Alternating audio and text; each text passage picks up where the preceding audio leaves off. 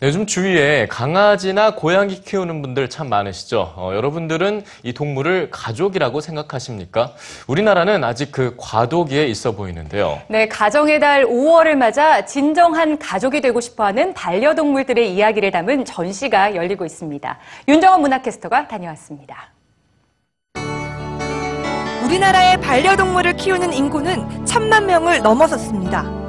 하지만 안타깝게도 연간 10만 마리가 넘는 동물들은 버림을 받고 있습니다. 사람은 동물에게 위로받지만 동물은 사람에게 버림받는 우리 사회의 씁쓸한 단면인데요.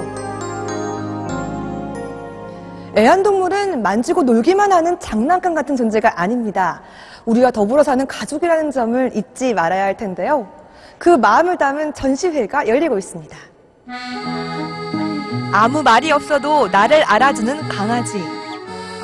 함께 산책을 하고 낮잠을 자고 살포시 안고 놀던 다수기를 떠올립니다. 박형진 작가의 내 개와 나 시리즈입니다. 멍멍 작가로 통하는 곽수현 씨 역시 오랫동안 함께 살아온 강아지를 작품으로 형상화했습니다. 정교한 한국화 기법에 해학과 익사를 곁들였는데요. 마치 조선시대의 민화를 연상시킵니다. 이쁜 개만 그리는 게 아니라 인간의 모습을 대변해서 왜 주인이 개를 보면 주인하고 개가 닮았다 그러잖아요. 그런 상황들을 좀 약간 재현하고 거기에서 나오는 에피소드를 조금 더 그림 속에 좀 담아서 해학적으로 익살스럽게 표현하고 작가들은 저마다 개와 인간의 관계를 통해 우리의 내면을 들여다보고 있는데요. 하나하나 나무로 조각된 개 조각 시리즈는 사람과 함께 살다 버려진 유기동물을 다룬 작품입니다.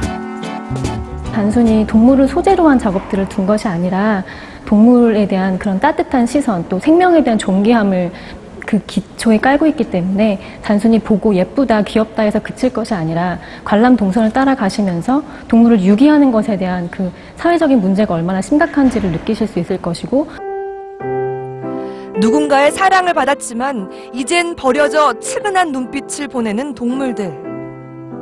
유기견을 소재로 한 일러스트레이션과 애니메이션도 만나볼 수 있는데요.